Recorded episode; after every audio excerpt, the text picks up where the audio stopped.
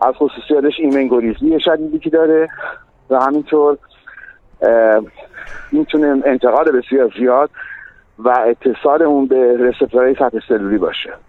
الان بیش از 40 تا کشور در واقع این ویروس رو شناسایی کردن. حضرت مطمئنا بیشتر از این هست بخاطر اینکه این کشورها فقط کشورهایی هستن که ژنومش رو شناسایی کردن.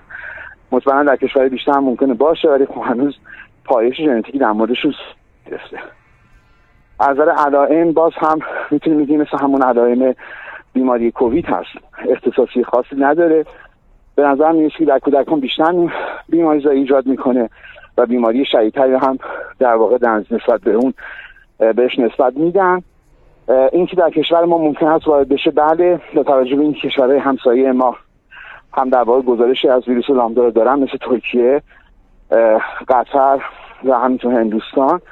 امکان اینکه این ویروس وارد بشه خب بسیار غریب به ذهن هست. بعد می‌تونه وارد بشه و اگر وارد بشه باید ببینیم که چه رفتاری انجام میدیم و ما چه اقداماتی می‌کنیم که آیا می‌تونه باعث موجه شیشم بشه یا نه. آیا واکسن هایی که تا الان تزریق کردن بدن رو ایمن می‌کنه در مقابل این ویروس؟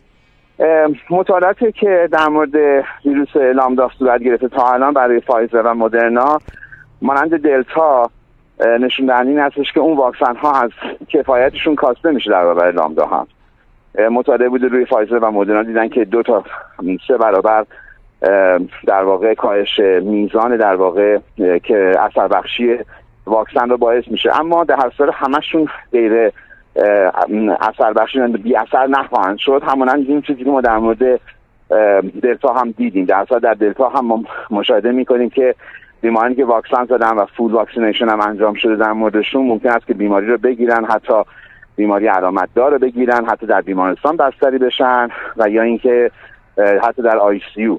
در در مورد لامدا هم همین حالت رو داره و ما این در واقع رفتار رو ممکنه ببینیم. به طوری که خصوصیت گرمین گریزی این واکسن این واریانت به نظر